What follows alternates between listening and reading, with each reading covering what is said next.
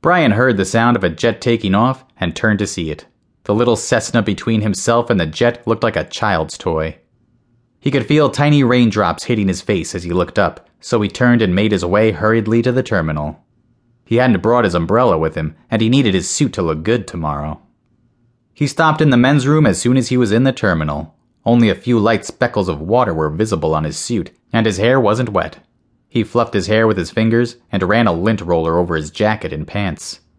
Satisfied that the flight and rain hadn't taken a toll on his clothing or hair, he walked to the mirror and made a shooting motion with his right thumb and index finger. He was ready for his meeting tomorrow morning. He stopped at the Avis desk to pick up the keys to his rental car. There was a woman at the desk, Phyllis according to her name tag. She was plump with short curly hair and a very round face. She was wearing thin rectangular glasses which fit far too snugly, forcing the flesh above and below them to bulge over the frames and making her whole head look like the number 8. Brian flashed his trademark smile, made some small talk, and managed to flirt his way to a complimentary upgrade from a compact to a full size. Flashing Phyllis a final smile, he began to walk toward the parking garage. He stopped just outside the terminal doors when he saw a girl sitting alone on the bench. She was a tall, skinny blonde with bangs. He guessed she was in her teens, but he wasn't sure exactly how old. She was dressed in a light summer skirt and thin blouse, which seemed entirely inappropriate for the cool Oregon weather. She also wore flimsy heels and a silver charm bracelet. She had a large, weather worn duffel bag on the ground near her feet. While Brian noticed all of that, what really caught his eye was the tears. He wasn't sure what compelled him to approach her. She just seemed so lost, scared, and alone. She looked like she needed help. Hey, what's wrong? he asked, approaching her cautiously. She looked up from the sidewalk, exposing a puffy, dark eye.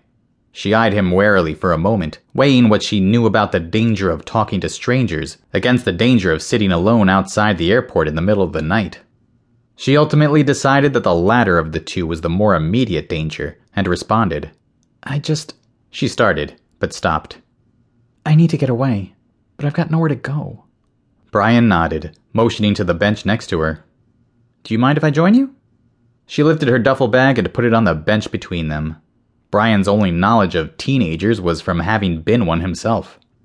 He tried to imagine what would have caused him to pack up his things and head to the airport when he was her age.